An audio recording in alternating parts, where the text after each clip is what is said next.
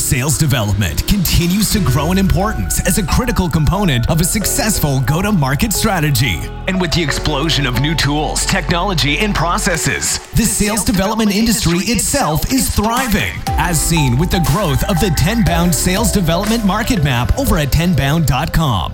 On this podcast, we'll dive deep and go beyond sales development to think about the future of technology, processes, and tools in the industry with our host, noted futurist, author, and sales development practitioner, Justin Michael. Welcome to Beyond Sales Development. Tune in each week and be sure to hit subscribe, leave a comment, and turn on notifications to never miss an episode. And now, Beyond Sales Development with your host, Justin Michael.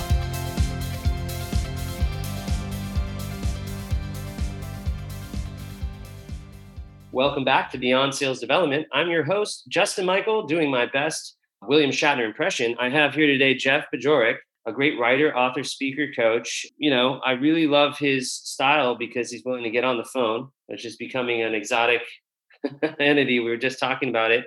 Jeff, welcome to the show. Hey, thanks for having me. This was fun. I remember just sending you a message on LinkedIn, and like all messages I send you on LinkedIn, I got an immediate response. And I said, hey, when are we going to trade podcasts? And you just sent a link. And I was like, okay, I guess we're doing this like tomorrow. All right, cool. Let's do this. So thanks for having me. Unscripted, unrehearsed. We're talking about sales development, the future of sales. But as folks who know me, who've been listening for, to a while for this podcast, and thanks Dave Dulaney and ten bound dot com, we kind of just do what we want. So what's inspiring you right now, Jeff? Like, I saw this thing where you got on a podcast and boldly said, hey, nothing's changed in sales. And oh. I was like ready to applaud because guess what? Our brain, it didn't change because of Corona, and it didn't change because of the last twenty years of automation. It, we're doing the same thing. So can you dig into that further? Because I think some people think that it's a new normal and they have to do all this new stuff and the phone doesn't work. Like, can you tear into these, these myths? oh. Yes. Where to start? I was was talking with Jason Bay about that. And I said, look, you know, COVID hasn't changed sales at all. And he says, hold on a second. I think I know where you're going, but what do you mean? And I said, okay, has COVID presented us with new situations? Do we need to have new situational awareness? Do we need to take account of some things that we didn't need to take account of in the past? Do we need to be more empathetic? Do we need to use face-to-face video platform like Zoom, like we're on right now, instead of getting in the car or knocking on the door, getting on an airplane? Yes. Do we need to consider digital offerings or, or reducing friction to purchase in a different way?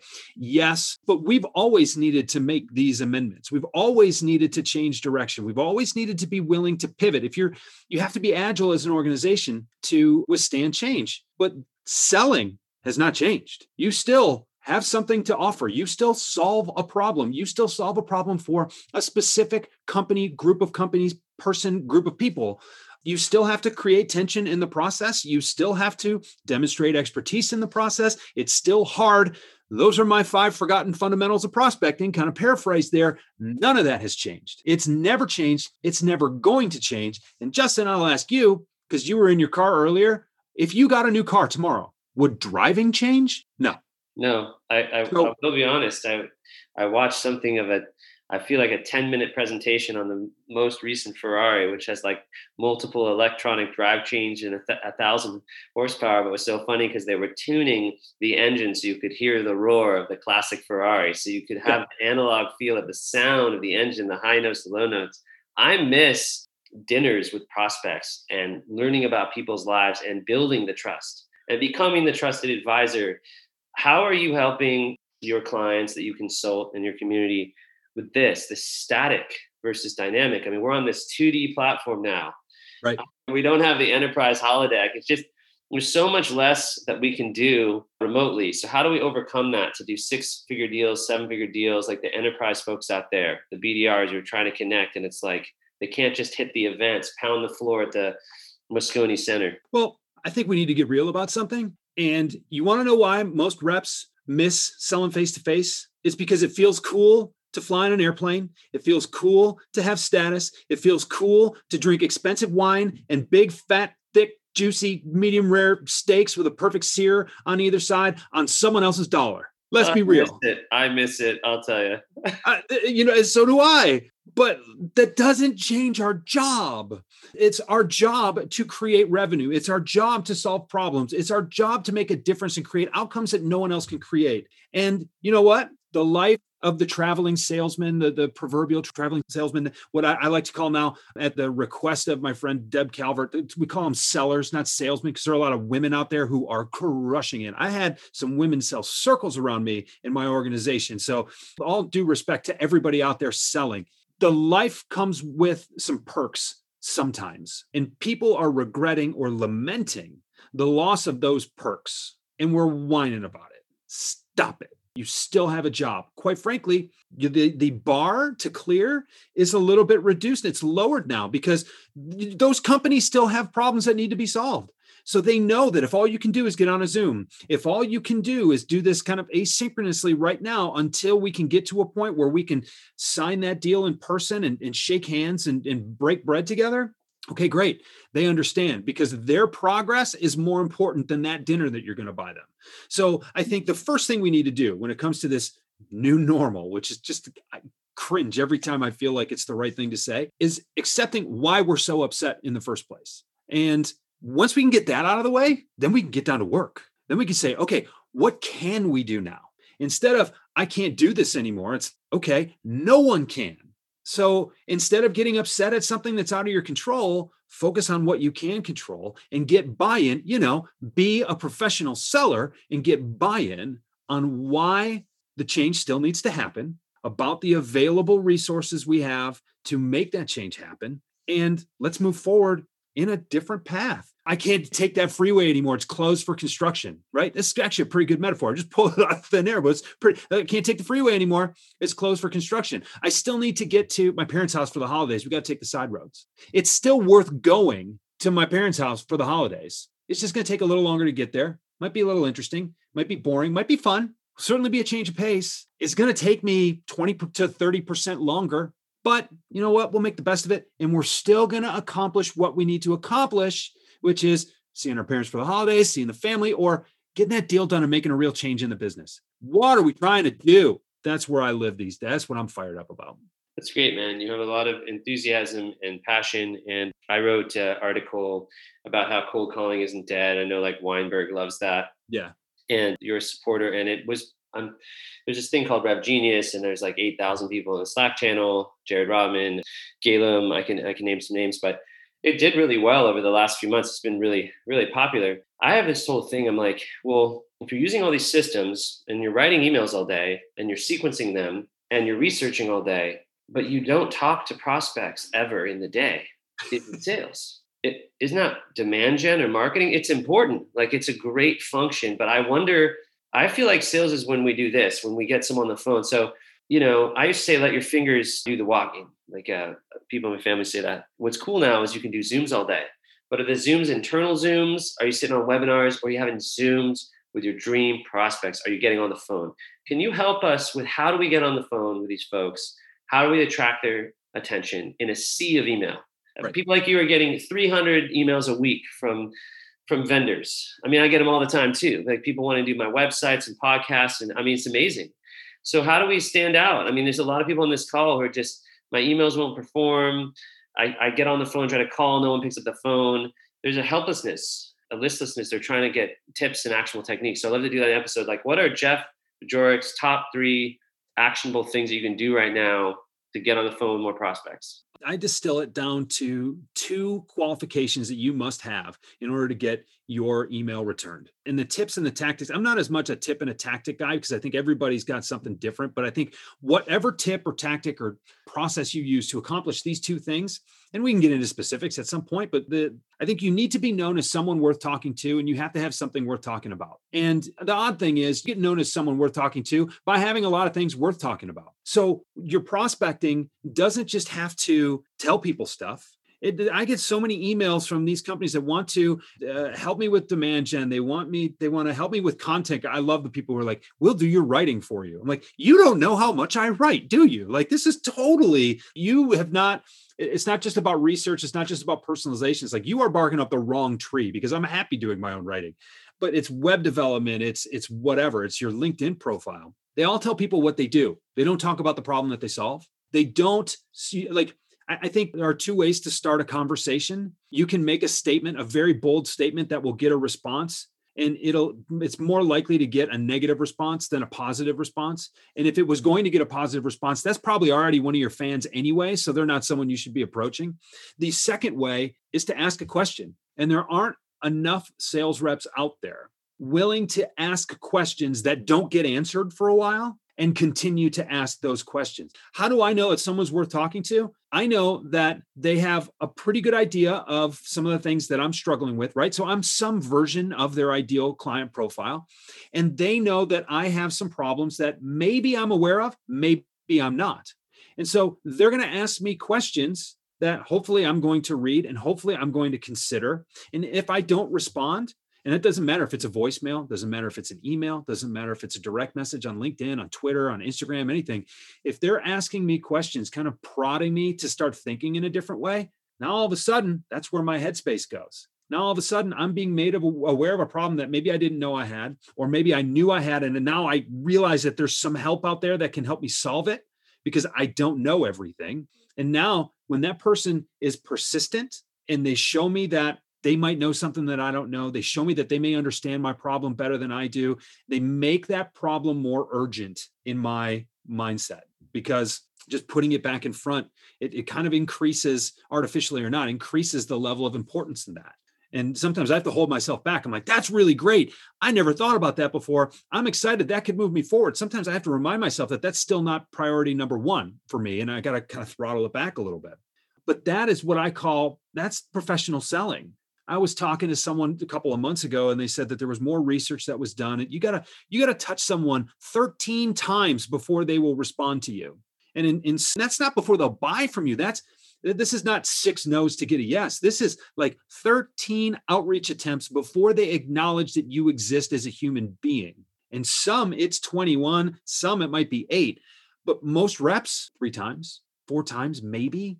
And then when you think, all right, I got to reach these three hundred people four times. How do I do that at scale? Well, then everything becomes so generic. Everything becomes so watered down. Nothing sticks out. It's all very, very poor because if you try to please everybody, you will thrill nobody.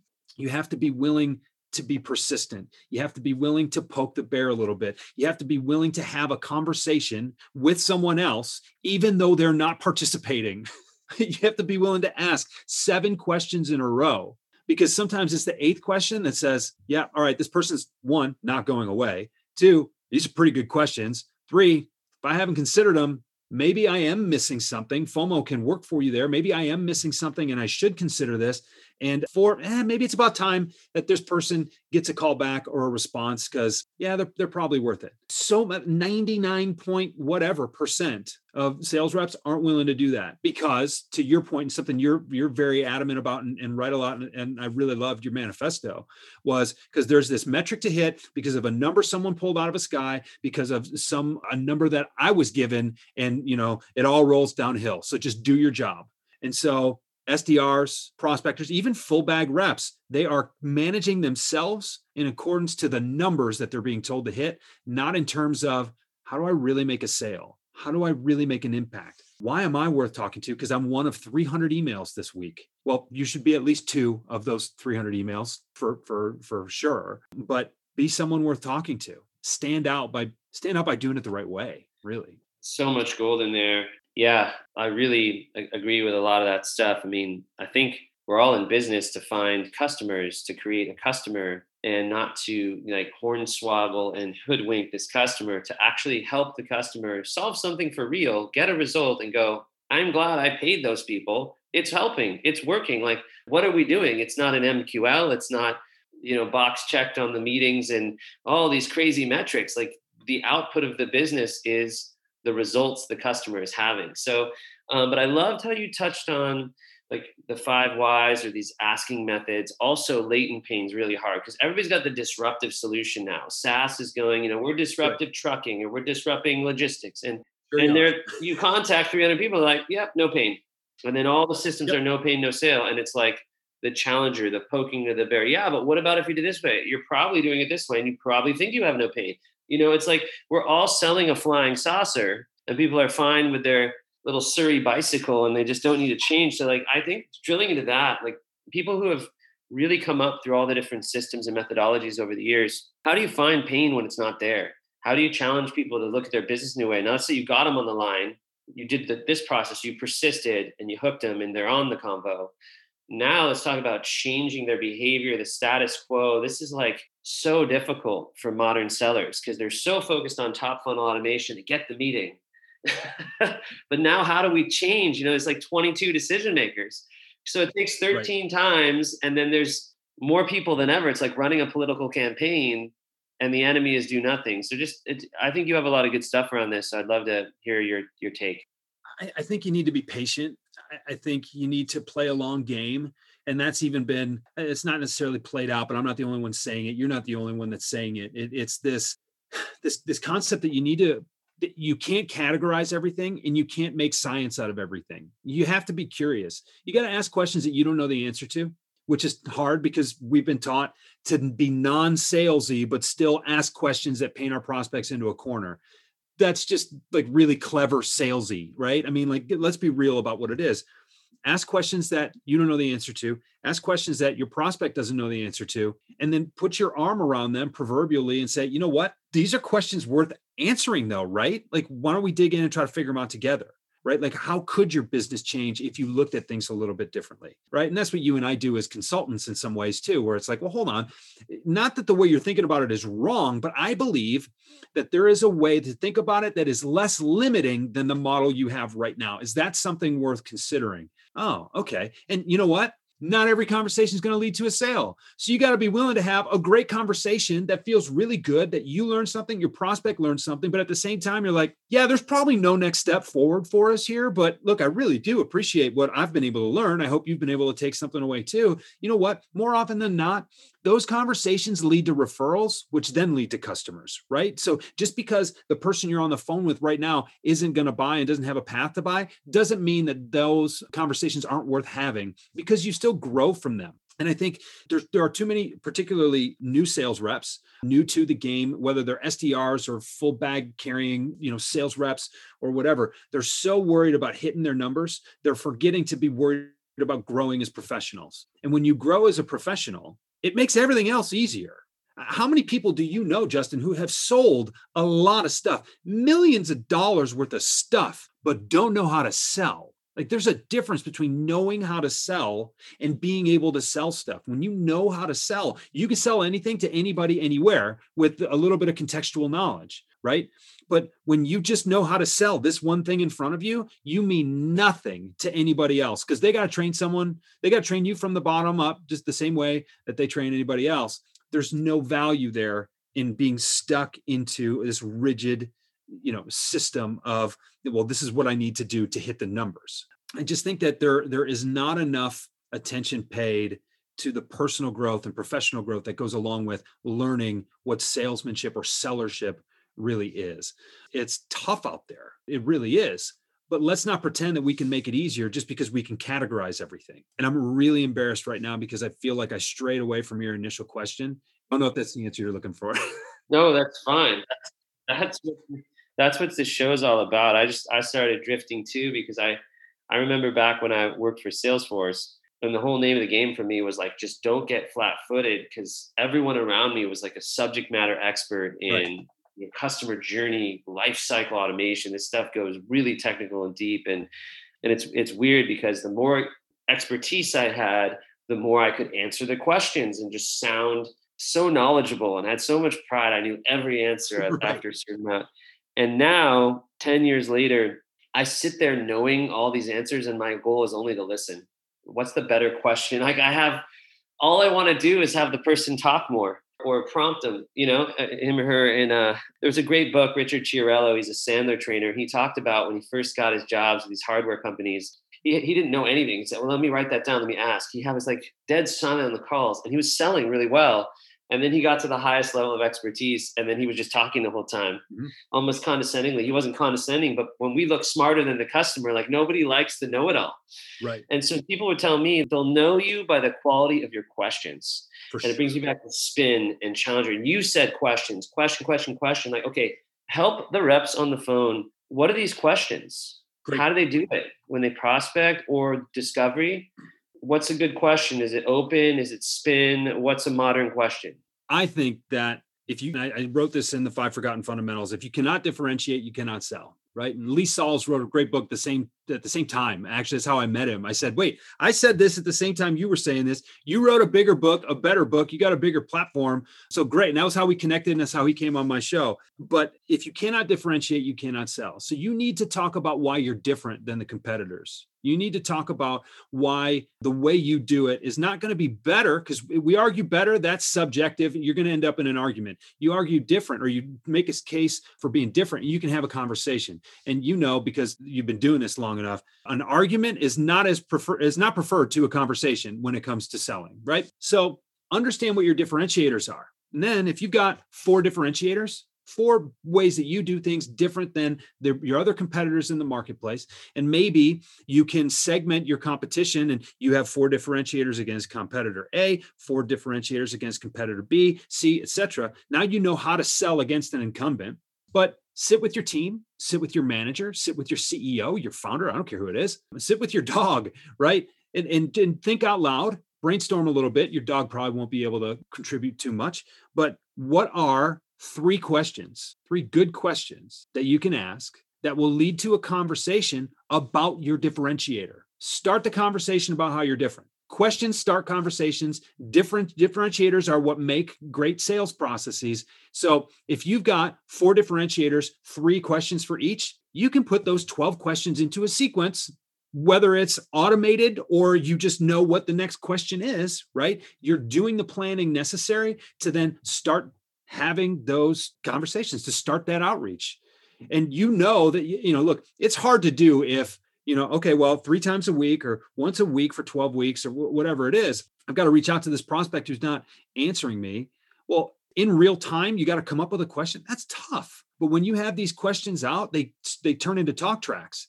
And the more you ask these questions, the more comfortable you get about asking them, the better you get at asking them, because the words are going to change a little bit. And you, you know, so workshop this ahead of time and then go to work. And I, I think that's where those questions come from. And, and they're, they're pointed, but they're innocent. You don't know the answers to them most time. You have an idea of what the answer might be, but you don't know the answers to them. And if your prospect does know the answer to them, well, then engage in that conversation, learn some more, learn the context to go back and tweak those conversations. But this starts with a workshop with your team. And what are the things that make us different? And if you cannot differentiate, then you, the only thing you compete on is price. That's a race to the bottom I'd rather not enter, because the only thing worse than winning the race to the bottom is finishing second, because you've totally devalued yourself. You haven't earned any respect or any credibility by these differentiators having any value. You've just thrown it all away to price, and then someone beat you by a nickel, and then you got to face the, that fact. You don't want that.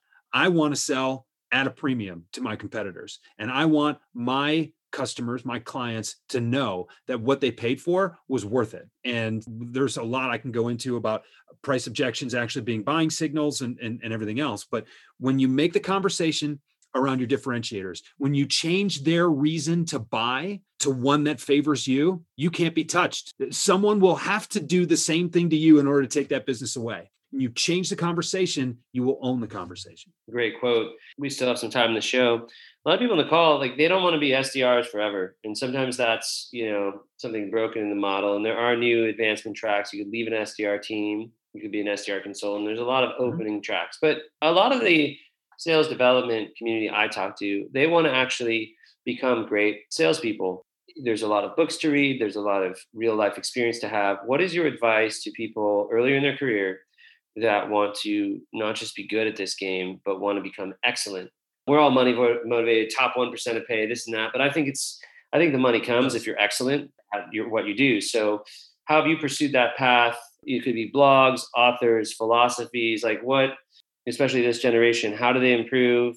Not hacks or shortcuts, but what's what should the North Star be? What should they be doing, you know, daily, weekly, monthly to improve? I think you should read at least one book a month. That is a lot for some. It's nothing for others. But, you know, I and I would say this to people all the time back when we commuted. You know, it's like, look, if you've got twenty minutes a day one way, if you've got ten minutes a day one way, if you have twenty minutes a day, five days a week, that's one hundred minutes. four weeks in a, in a month, that's four hundred minutes. That is seven hours, right? Yeah, seven and a half hours. The average sales audiobook is seven to eight hours. Play a little bit with the playback speed, whatever, you know, if you want to get these from the library, you want to do audible dot com, like whatever. If you've got twenty minutes a day, you can listen to a book a month. You don't even have to sit still. I'm admittedly not good at that. So what is that book going to do to change your thought process? How's it going to make you think differently? Are you curious and open to new opportunities, new ways of thinking? You can do that. Those are table stakes. Find a mentor. I think that's the biggest thing. Find someone who's been where you want to go. And not just that they've been where you want to go, but they know what it took to get there, right? We know that there are a lot of great salespeople who don't make great managers because they can't tell you why they were successful. They just have a track record that says that they were successful, right? And it's not their fault. It's a very difficult thing to be able to codify why what worked, worked, right? It's different than just doing the work. So find a mentor, find someone who knows how to mentor and meet with them regularly and ask questions. The mentors that I've had in my life have thanked me because they said, you know what, Jeff, you asking me questions, you keeping me on my toes, that made me better. It made me better because I had to think about the right way to answer it. And I had to consider all your information in the question in order to do it. I couldn't just, well, yeah, I got better as a result. Thank you, right? So don't be shy about asking for a mentor. Vet your mentors, right? It's a privilege to you. It's also a privilege for them. So those are the big things. And I would think, and I would go back to the book thing, there are only so many sales books that you should read. And I'm not going to tell you which ones because it doesn't matter which ones. And this is weird being a guy who writes sales books, being having friends that write sales books. But like what you find is that there are a lot of commonalities among them, right? Sales processes have beginnings, middles, ends. You know, there, there might be something that's industry specific to you, but pay attention to what those commonalities are. Those are the fundamentals and the principles that you need to understand. And beyond that, I think, you know, it's it's fun to hear someone else's spin on it. Justin, I know you got a book going out and coming out. People should buy it, right? I'm not saying that people shouldn't buy sales books, but selling is about more than process. Selling is a social science. So read books, listen to books, listen to podcasts, listen to speakers who understand how people make decisions, who understand why people think the way they do. Spend more time listening to sociology podcasts than you do sales podcasts. I know it sounds counterintuitive, but like just it's what are we trying to do here? We're trying to understand why people move. We're trying to understand that the obstacles that are in people's ways are often put them put there by themselves, not by the constraints of their business, not by the constraints of the economy. Why do people do what they do? That's at the heart of what we do as sales professionals to get people to move. So I would look bigger picture, realize that it's going to take a long time. You know, you probably got a four to, four-year degree in something, and whatever that major was, when you came out, you were not a world-class expert. Don't think that, well, selling's simple, right? I should be able to pick this up in, in six months. Yeah, that's false. It's going to take a while to master anything.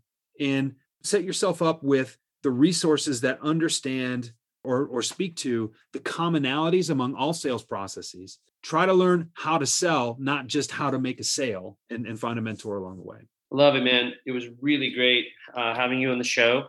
Where can people find you? And uh, you want to plug your books, uh, books too. That's cool too. Awesome. Thanks. My website is jeff bajorek dot com. I'm actually excited in a couple of months here, beginning of February, I'm going to get a new one. It's being redone. It's put on a new platform and uh, some new features that go along with that. So I'm excited that that's coming up, but I've got a, an online community that's free for people to join at rethink the way you sell dot com. It's fun. We're we're doing some cool things in there. We get into selling and, and sellership, and there's some thought, there's some provocative posts that are in there, but we also like to, to kind of angle things toward what it's like to be in sales, right? So we talk, I've got a, a playlist that I call Swagger Songs, right? To help keep you motivated and get you fired up. I put new contributions to this uh, Spotify playlist every week. We've got suggestions from, you know, the, the rest of the community. We do networking on a monthly basis. Like we, we, we workshop some stuff. So So it's an interactive community. I'm, I'm trying to be a little bit more community oriented than what LinkedIn has come to be, which is a great place to meet people, not necessarily as good of a place as I'd like it to be for engaging with those people. So rethink the way you sell dot com is a place where you can find that. And you Google Jeff Bajorek or you, well, you Google Jeff Bajorek, you're going to find me, but you go to Amazon and go to Jeff Bajorek. I've got two books, Rethink the Way You Sell When It Goes Sideways, that I wrote at the beginning of the pandemic because of the pandemic, and The Five Forgotten Fundamentals of Prospecting, which we've talked about today. Those are available in paperback, on Kindle, and on Audible, actually. So I've got you surrounded in the uh, self-publishing ecosystem. So uh, check that stuff out. I really enjoyed uh, interviewing you and all the enthusiasm and passion. Just to close the episode, what is your favorite quote? Man, there are so many of them. I think I'm going to go back to one, and I'm going to credit Anthony Inarino for saying this, because he's, I don't know if it's his, but he's where I heard it. If you were doing what needed to be done, you'd be getting the results that you're looking for. So assess what your results are. Don't just blindly go in and, and say, well, this is the way I was told to do it. Is it working for you? Reassess your results. Think about your results when you think about the activities that go into it. Um, the other one that I'll that I'll go with, and, and I don't remember exactly where I heard it, but I know who where I heard it. It wasn't the first person to say it. When you focus on a process, you get results. But when you focus on results, you get frustrated. So obviously, results need to be a part of the equation, but recognize that you can only control what you can control. And so focus on those things that you can control that will yield the results that you're looking for. And that's the that's the puzzle I'm trying to put together in my own mind. And, and that's the next little book that I'm working on. Oh, wow. Great conversation. Great wisdom. Jeff Bajorek, everyone. Follow him, connect up on LinkedIn, and grab his books, jump his community. I'm Justin Michael. Thanks again for being on the show, Jeff. Thank you. Appreciate it.